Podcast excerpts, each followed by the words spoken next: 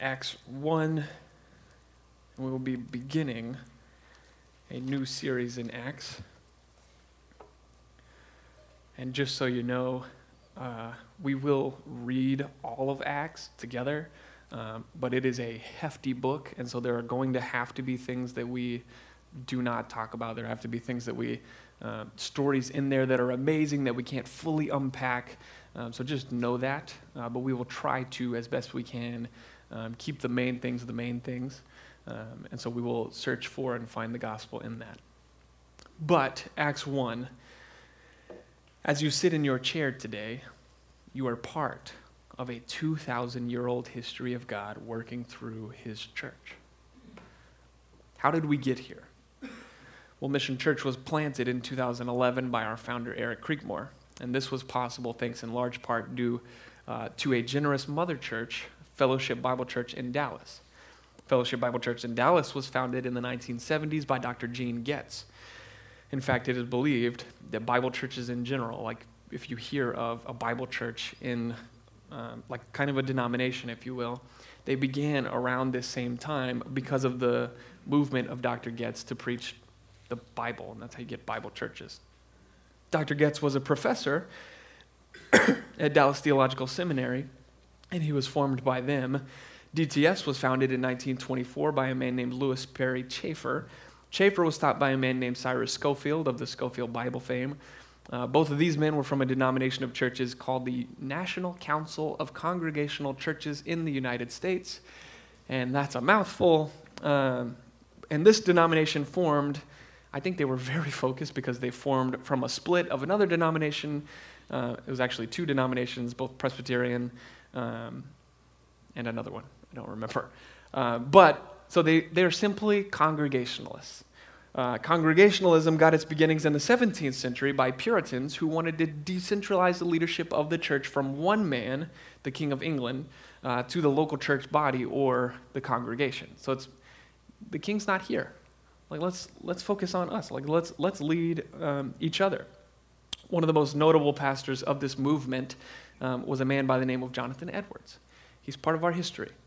The reason why the Pilgrims and Puritans came to the American colonies to purify the church in the first place was because of something that began across the globe a century before. In 1517, in Wittenberg, Germany, a man by the name of Martin Luther posted his 95 Theses on the door of the local Roman Catholic Church, explaining 95 different ways that he believed the church needed to be reformed in order to remain biblical. This began the Protestant Reformation that started Puritanism and, and pilgrims being in the American colonies. But before Martin Luther, you can see we're going on a journey. Before Martin Luther, we came from about a thousand year period of just Roman Catholicism. Beginning in the fourth century, when Const- Constantine legalized Christianity for the first time in the Roman Empire's history, the same Roman Empire that killed Jesus. Uh, this opened the door to make Christianity the official religion of Rome, and thus we get the name Roman Catholic Church. Before the fourth century, we have the very beginning of the era of God's church, around 36 AD, roughly, um, after Jesus passed, to about 68 AD, roughly. And that's what we see here in the book of Acts. All of this rich history of strong men of faith and weak men of faith, and sometimes those are both the same person, and of notable heresies that we have learned from, and of seeing nothing less than God's divine providence over it all. It has all led up to where you and I are today. Sitting in these folding chairs in a warehouse in Talty on the outskirts of Forney with a Terrell address in 2019. Everything that we have ever done or will do is part of this history now. We have joined into this 2,000 year history, and every part of our rich history begins here in the book of Acts. How? After Jesus' earthly ministry and after Jesus was crucified, he left the, he left the apostles with a promise of the Holy Spirit helper to come. And he's going to give them power, and he's going to give them a commission and authority to be witnesses of the gospel to Jerusalem, Judea, Samaria, and to the ends of the earth. Hence, and by the Holy Spirit, they went and the church exploded across the globe. Acts is a turning point in history. It marks the beginning of the Christian church era, of which we just traced our history back to. Every church, if they thought about it long enough, could trace their history back to the same. It's all going to start right here at the beginning of the church era. The book of Acts is a second volume written by Luke, and he was uh, a physician, so we can call him Dr. Luke. Uh, the first thing he wrote was the Gospel of Luke. Yeah. He didn't write John's or Matthew's. Um, as the second volume, Acts is a continuation of what God had uh, continued to do through his people, his church, after Jesus ascended into heaven. So the church is nothing more than the continuing ministry of Jesus. So the book of Acts could actually be entitled The Acts of Jesus through the Apostles and the Church by the power of the Holy Spirit but Acts works. We'll keep it at Acts. Um, Luke was a physician, Dr. Luke, which would have made him wealthy and very educated, but he also traveled and interviewed those on these journeys. So he, where the church went, he's following and he's interviewing in depth, and he's got a whole lot of wealth of knowledge about everything that's going on, and so he records everything together carefully. Together, the books of Luke and Acts are regarded as one of the most beautifully and artistically written works in history by non Christians and Christians alike because of his attention to detail and his precision and his artistry in writing. Acts was written to the same man that Luke wrote his gospel for, a man by the name of Theophilus. Maybe Luke was discipling him. Maybe he was helping his faith grow in some form, but in any case, this is the key context for understanding the whole book is a historical recollection of what has happened. It's not a letter, it's not poetry, it's history. However, it is history, it's not merely a recording of history, but a recording of history of the whole church with the purpose of helping another man to have faith. So, just to put it really shortly, it's history with a bias toward the gospel.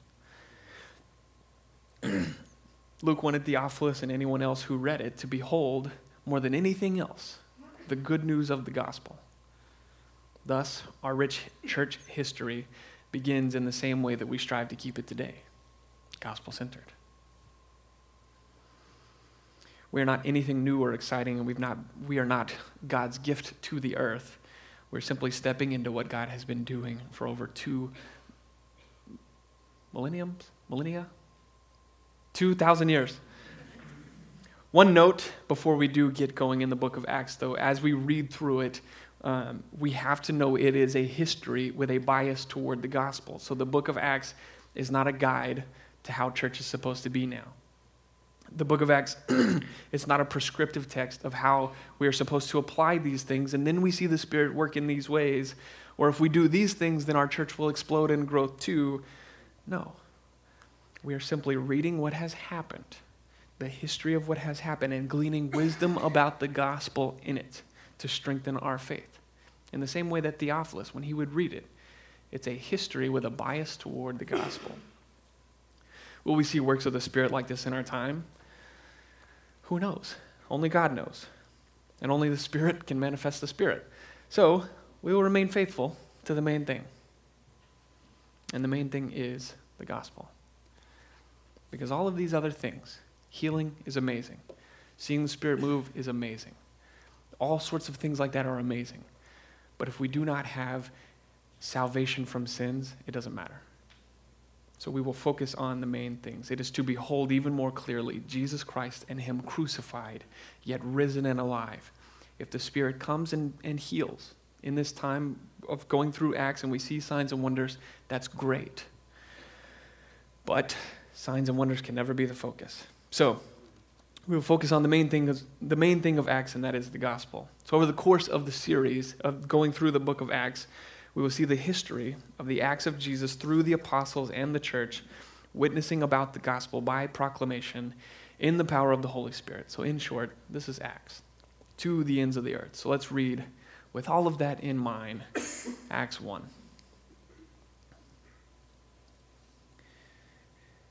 In the first book, O Theophilus, the Gospel of Luke, I've dealt with all that Jesus began to do and teach until the day when he was taken up, after he had given commands through the Holy Spirit to the apostles whom he had chosen. He presented himself alive to them after his suffering by many proofs, appearing to them during 40 days and speaking about the kingdom of God. And while staying with them, he ordered them not to depart from Jerusalem, but to wait for the promise of the Father which he said, You heard from me. For John baptized with water, but you will be baptized with the Holy Spirit not many days from now.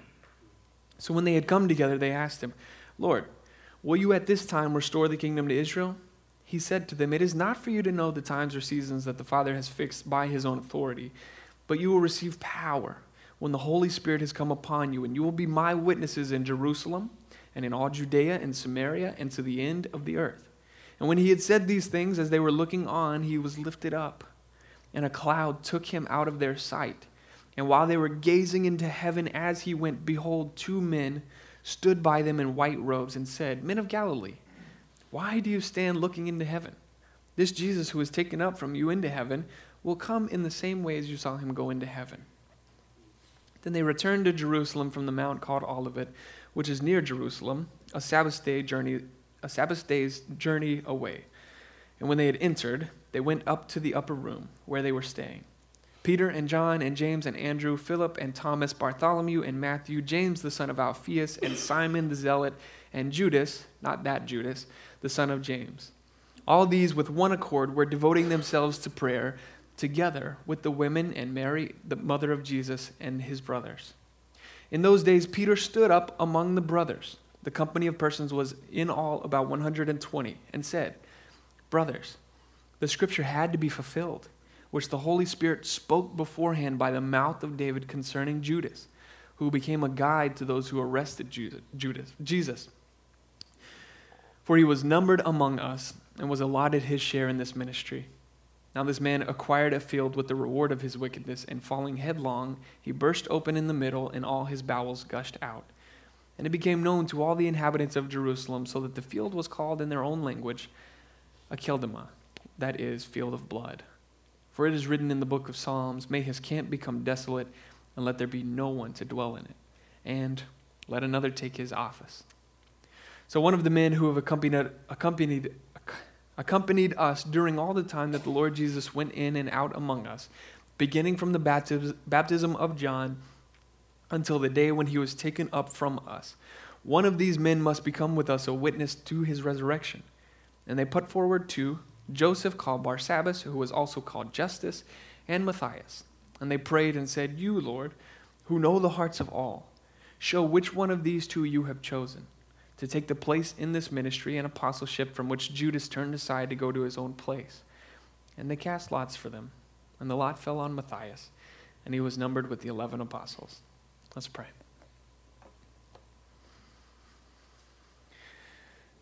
Father, we pray that as we open up your word, that you would open it to us. That you would open our hearts and our souls and our brains to what you have for us, God. If there is any pride in us, would you humble us? And if there is any despair in us, would you lift us up? So that we are right where we need to be to hear exactly what it is you have for us in your word.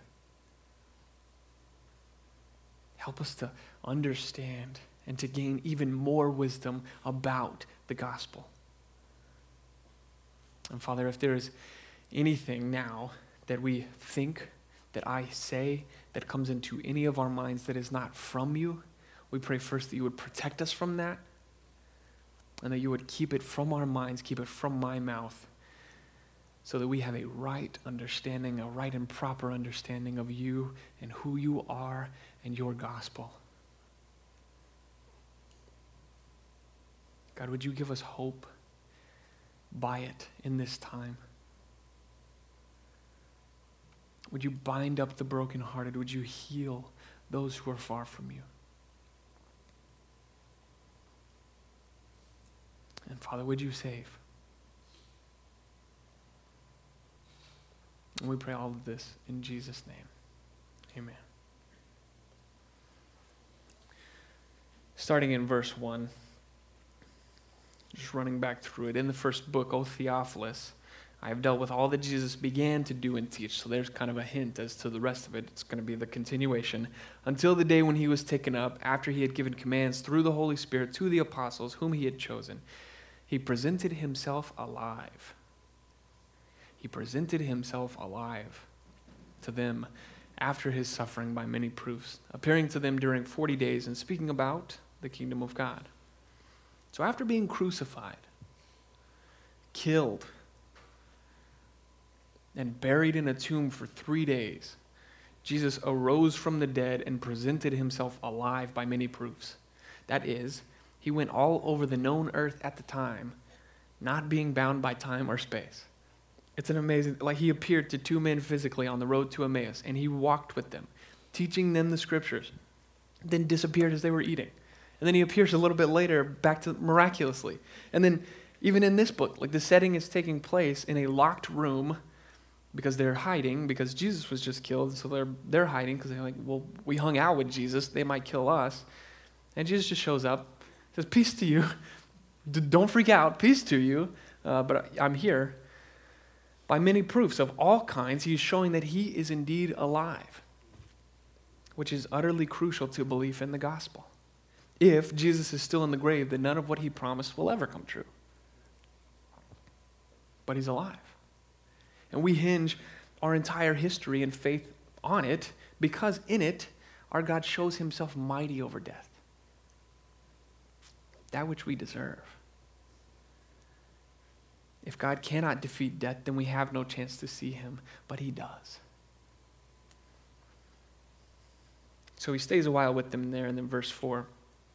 And while staying with them, he ordered them not to depart from Jerusalem but to wait for the promise of the Father, which he said, You heard from me.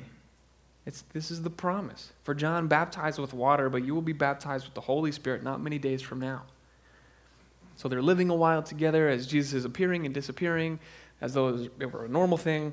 Uh, but while they're there, the apostles, they surely could have asked any number of questions like, So, how are you alive? Uh, or, how are we baptized by a spirit, not water? Like, we've seen the water one, we get that. You dunk, um, and maybe they asked a lot of questions, but the only one recorded that we have from them as they sit with the resurrected Jesus is found in verse 6. So when they had come together, they asked him, Lord, will you at this time restore the kingdom to Israel? It's an odd question for uh, us a little bit, but it's a great question. Jesus, our people have been awaiting this age when you, our Messiah, would come to us. We've been waiting for 4,000 years for this. But we have a question. All the prophets of old, when they spoke about this age, they really talked it up. They talked it up to be amazing, and we're really excited about the potential of this new kingdom. Is it, is it now? Are you, are you doing this now? Because they know Isaiah 35, verses 1 through 4, and then verses 8 through 10 in the, in the next slide you'll see. But the first one the wilderness and the dry land shall be glad the desert shall rejoice and blossom like the crocus. It shall blossom abundantly and rejoice with joy and singing. The glory of Lebanon shall be given to it, the majesty of Carmel and Sharon. They shall see the glory of the Lord, the majesty of our God. Strengthen the weak hands and make firm the feeble knees. Say to those who have an anxious heart, Be strong, fear not. Behold, your God will come with vengeance, with the recompense of God. He will come and save you and then 8 through 10, and a highway shall be there, and it shall be called the way of holiness. The unclean shall not pass over it. It shall belong to those who walk on the way. Even if they are fools, they shall not go astray. No lion shall be there, nor shall any ravenous beast come up upon it. They shall not be found there, but the redeemed shall walk there. And the ransomed of the Lord shall return and come to Zion with singing. Everlasting joy shall be upon their heads. They shall obtain gladness and joy and sorrow, and sighing shall flee away. So the apostles are sitting here with this resurrected Jesus, and they're maybe thinking, I don't, is this the joy? I thought it'd be better than this. Like, is it, well, maybe he's doing it. Maybe he's going to restore the kingdom. Like, is this the time? So they're, they're asking Jesus, is this the time? It's an amazing prophecy of the age to come found in Isaiah. But is it now, Jesus? Are you bringing in this kingdom? Because we are tired. We are weary of this kingdom where sin and death reign and rule. We want to be restored fully and forever. Are we finally done here? On the road to Emmaus, the two men that Jesus were talking to, uh, they didn't know that it was Jesus at first. Uh, he had to reveal that to them. Um, but it, they're actually talking to Jesus, and they're essentially saying, like, well, yeah, We thought that the Messiah came, but he died, so it's probably not him. Um, and then Jesus at that time opened their eyes to the truth of the prophecies and, and revealed, this, revealed himself to them the same way he does here, because they're not wrong. The kingdom is coming, and it's kind of here. It's just not all the way here yet. This is still the age we live in today. The Messiah has come. He has offered repentance and salvation to all who would believe in the substitution of their sins for his righteousness. This is a past event for us. It happened. But the kingdom is not fully here yet. We aren't in heaven. We all know that. We still sin. We are still plagued with death and illnesses and mental disorders and muscular dystrophy and atrophy. But we have an eternity in the kingdom to come that is secure in Jesus by faith. We are already saved, yet not fully saved. So, what are we supposed to do with this? There are a plethora of men and women on television and in sermons that give dates and, and times, and there are entire ministries devoted to trying to figure out when Jesus is going to come back. Um, and some of them are sweet people. They just have simply a wrong thinking, a wrong understanding. Other people are manipulating this time of Jesus to come to swindle people out of their money, and they prophesy that the, the world is come, the, the end of the world is coming, and so buy this bucket full of space food, and you can live, you know, during the apocalypse, but uh, you, like you're gonna be okay. It's just seven hundred dollars for this little bitty bucket of space food. I got a little worked up. I don't think they know that the punishment for false prophets is death, but um, in both cases, no matter the heart, they are wrong to do this. Why?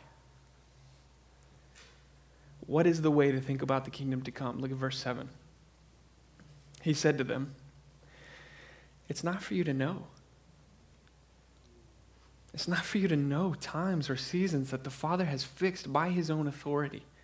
But what you should know, don't focus over there, but what you should know, you will receive power when the Holy Spirit has come upon you, and you will be my witnesses in Jerusalem and in all Judea and Samaria and to the end of the earth. These are the last words that Jesus ever spoke on earth. Our Lord has laid down the mission for those who would believe in him. This is the mission of the church. Jesus takes their focus off of the, the kingdom that they're thinking about and he broadens their scope to the entire world to show them the global nature of his kingdom. And then he shows them, and then he shows them their purpose in it to be witnesses. It is a call to bring a message. Jesus Christ is God in the flesh, and he has come. He died to pay for our sins. He was resurrected, and now he is exalted in heaven. And now he calls all of us who believe in him to receive forgiveness of sins. This is the good news of the gospel. There's no club to join, no system to climb, just Jesus to receive and eternal life in him. These geographical designations are shocking. Maybe not to us, but to them at the time. Jerusalem, that's where Jesus was killed. Judea, they've been rejected there. Samaria, Samaritans are considered lower than human beings. To the ends of the earth, they're all Gentiles. This is socially and ethnically unheard of. But it shows the beauty of the diversity of the kingdom. Where people of every tongue, tribe, and people group, like the ones that we pray for, where we all dwell together under the same Lord in the same kingdom. Just look around the room. We are all completely different. However, as simple as the message truly is, that there is a free gift of grace in Jesus Christ, as simple as that message truly is, it requires a cost. The word for witness here is literally translated martyrs, martyrs. Those who are killed. Those whose blood is shed because of what they bear witness to. To be a witness, it will cost our lives. The way of this kingdom is one of suffering now and glory later, suffering before glory. But the death that we experience now is nothing in comparison of what is to come. The call to witness is to all who have the Holy Spirit. That's every one of us who claim the name of Christ. It's for us who believe. It's the call to take up our cross and die daily. Our Christian lives should never be marked by how comfortable our lives are.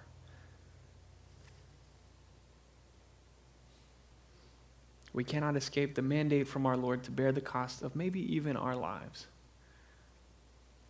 for the sake of witnessing to the gospel of Jesus Christ. Why?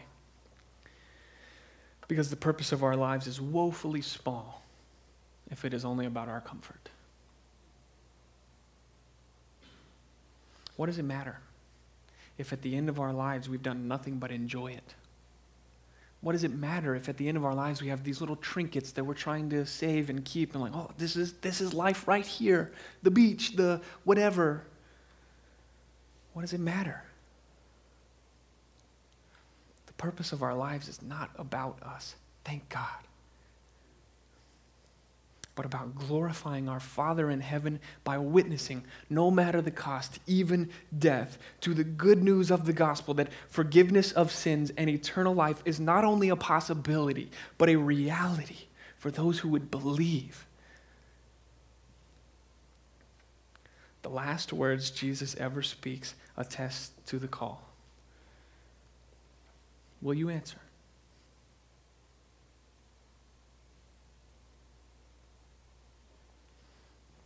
We aren't going to ask you to go and witness this week to two people. There's some value in that, I think. Um, but what it does is it makes it an event that you can go and do as opposed to a lifestyle.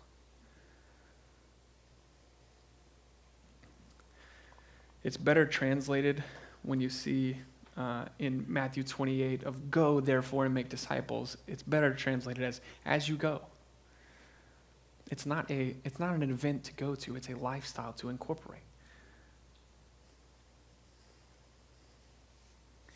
I desire for your heart to be changed by the gospel and for your life to reflect that.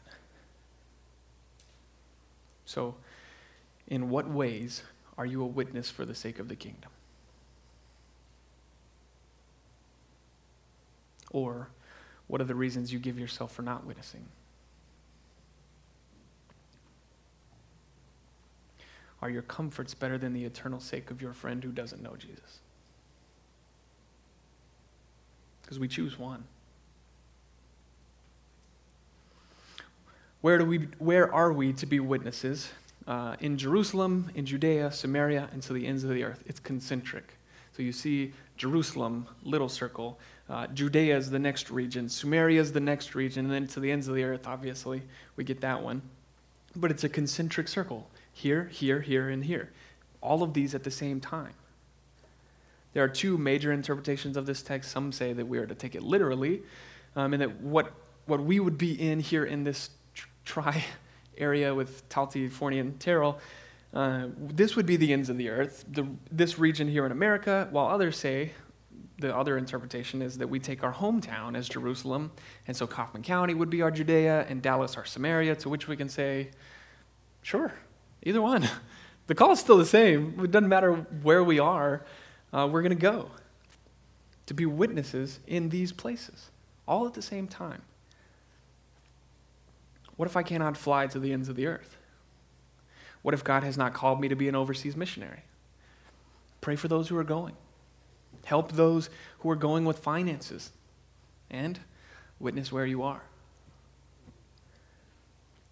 In fact, if you have a desire to be an overseas missionary, first of all, please listen to that call and go but if you're not currently being a missionary here, what's the point? What are you going to do when you get there? We are missionaries by call, no matter our geographical location, no matter where we are bound in time and space, as we sit in these folding chairs.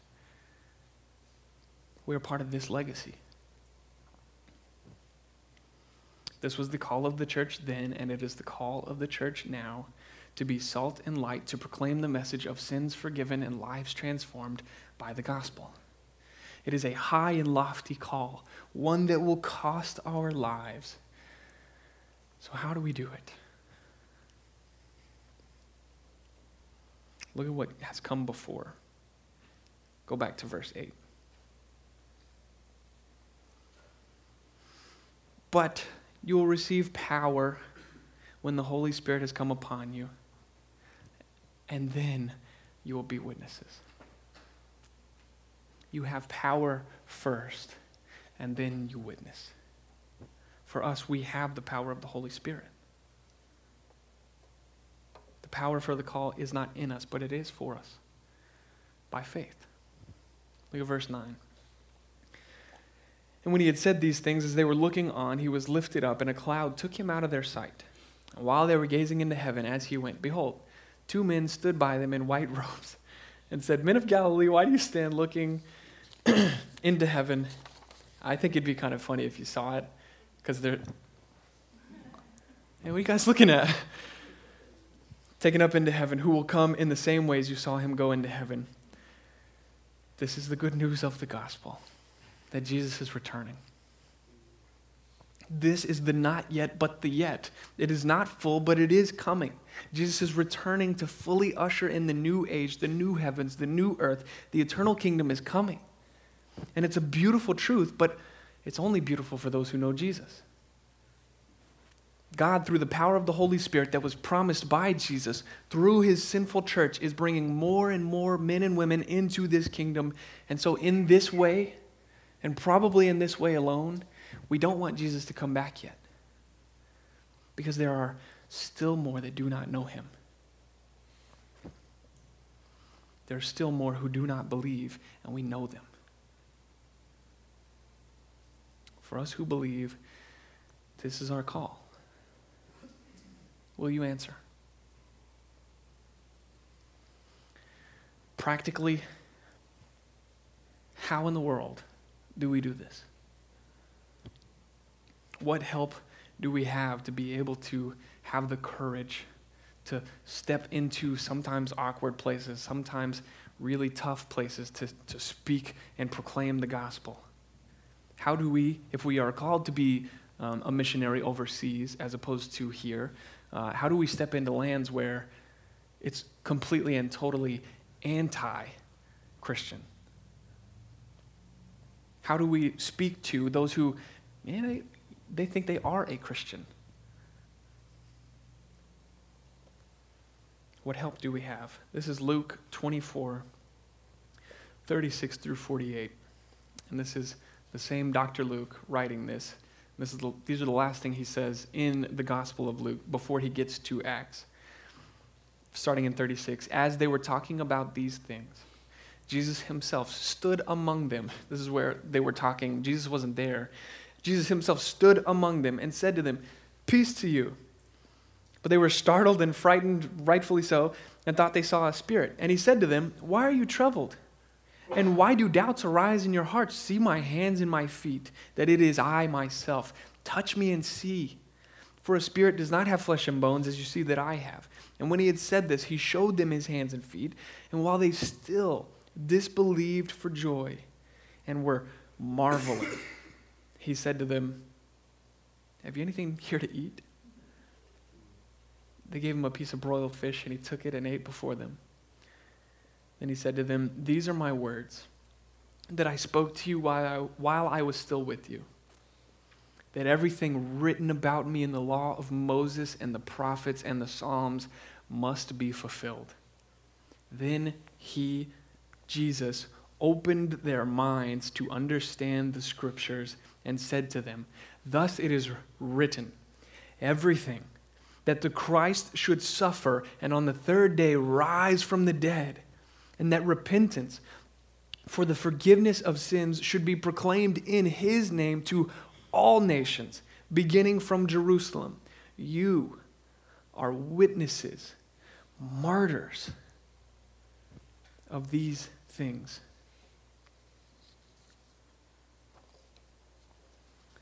And here we see our central point, our greatest treasure, our deepest motivation to obey this call the good news of the gospel of Jesus Christ. That Jesus suffered and died, but arose from the dead three days later. That repentance for the forgiveness of sins should be proclaimed to all the nations, so that we all, those who we are witnessing to, we can stand before the same Father and worship in the same way, the same glory. Our eternity is secure if we are believers, but we live in a world of people who do not yet know this truth and do not yet have this eternal security. And it would be an absolute tragedy for any of them to go without hearing the good news of the gospel. If they reject it, that's on them. But if they do not hear it, that's on us.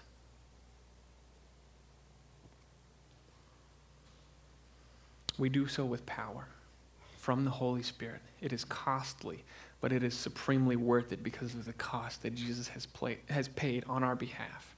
And the truth is, we will only witness to the gospel as we know the gospel. We will only witness, we will only talk about, we will only proclaim that which we know. If we know only a little tiny gospel, that, yeah, Jesus saved me, but, eh, or I go to church every now and then, or, yeah, you know, I'm, I'm a Christian. We won't aspire to witness to that which we do not strive to know. And so, our whole lives should be centered on and revolving around the good news of the gospel. That Jesus Christ has taken everything that we deserved on himself and given us everything that he deserved. And so, all of our lives, as the church, as part of this legacy, it's still the same. It's still the same to remember this same gospel. It's still the same to go and witness to this same gospel.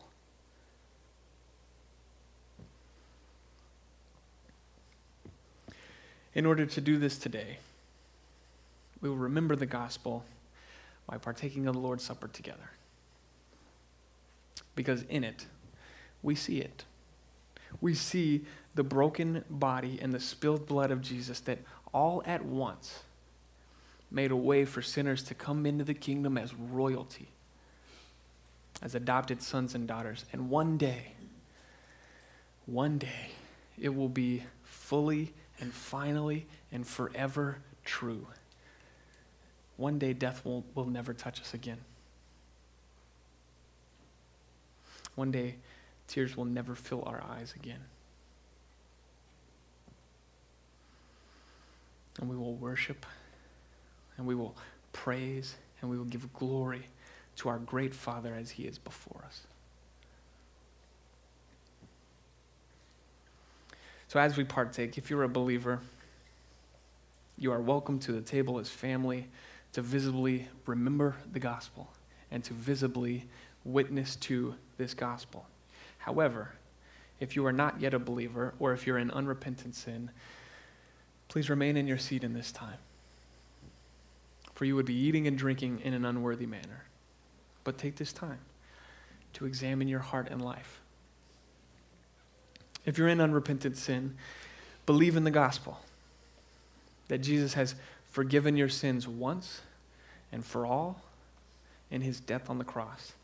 And that as the Father looks at you, he sees nothing but the righteousness of Jesus. And return to the Father. Believe again today. There's no shame left for you. Take this time to repent. If you're an unbeliever, listen to the good news of the gospel one more time.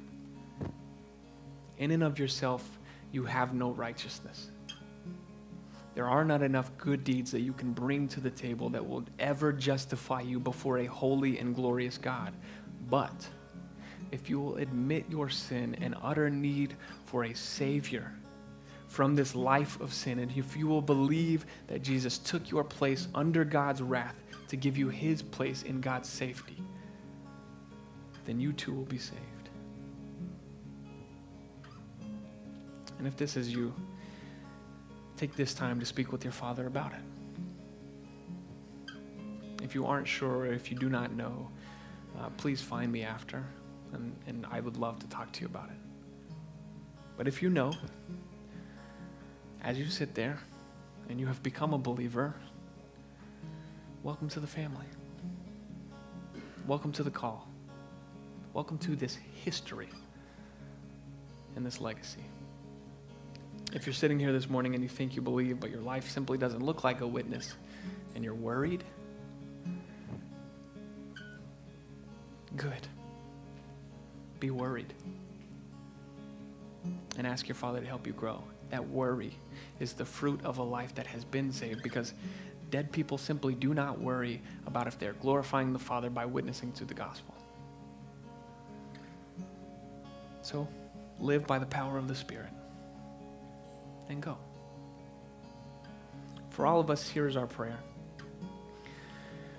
Father, we admit and confess that we need this body and this blood to cover our sin of failing to witness about your gospel for fear of man. Would you, by your Spirit and grace, give us the power needed to witness well the gospel according to the gospel? And we ask this in Jesus' name, amen. So, for all of us, take your time to think through and pray through what God has given you um, in His Word and uh, really examine your heart and life by it. And then, when you're ready, grab the elements at the back of the room and uh, bring them back to your seat, and we'll take them all together here in a minute.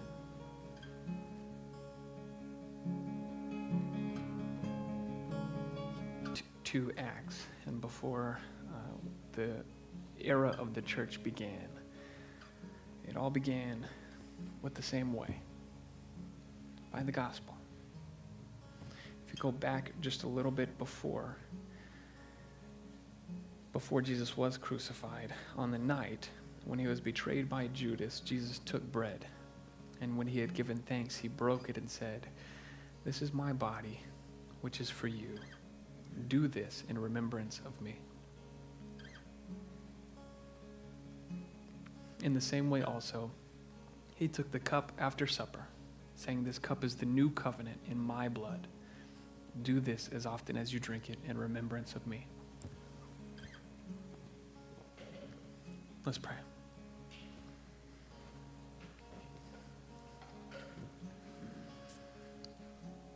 Father, we thank you for the good news of the gospel. That as we sit in and of ourselves, we have absolutely no hope. We are mere sinners with no, no way to eternity, no way to stand before your holy and righteous presence. Yet, because of your Son, taking the place of a sinner who deserves wrath, so that we could have the deserved place of a son and daughter. We thank you for adopting us into this family of faith by grace. And Father, we pray that uh, because of that, because of the good news of the gospel, that you would that you would make it so beautiful to our brains, so amazing in our minds that we have nothing but to witness about it. So that this legacy of yours, so that your glory, so that you find pleasure in when you look at and see your church proclaiming nothing else but your blood. God, in, in order for this to happen, in order for any of us to properly witness, in order for any of us to properly understand the gospel, for any of us to breathe You have to do it.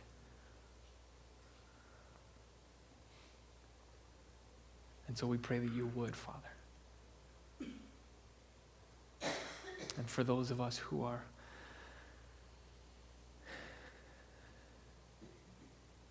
who are brought low because of because of what the fall has done, because of illness, because of death that is still ringing in the back of our brains. Would you remind us that one day, because of your Son, it will no longer be our reality?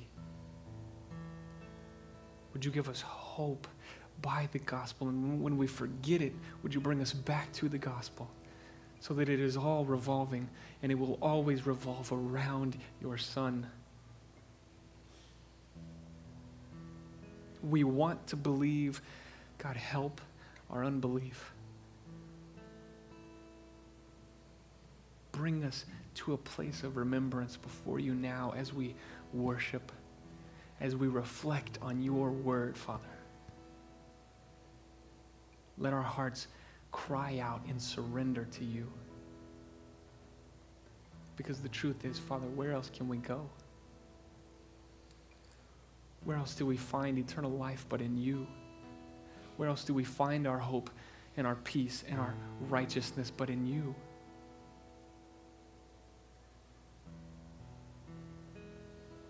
God, let our hearts reflect our utter hopelessness on our own, but the utter praise that we have for your gospel. By it, give us life. And we pray all and every one of these things in the only way that we have through Jesus' beautiful name. Amen.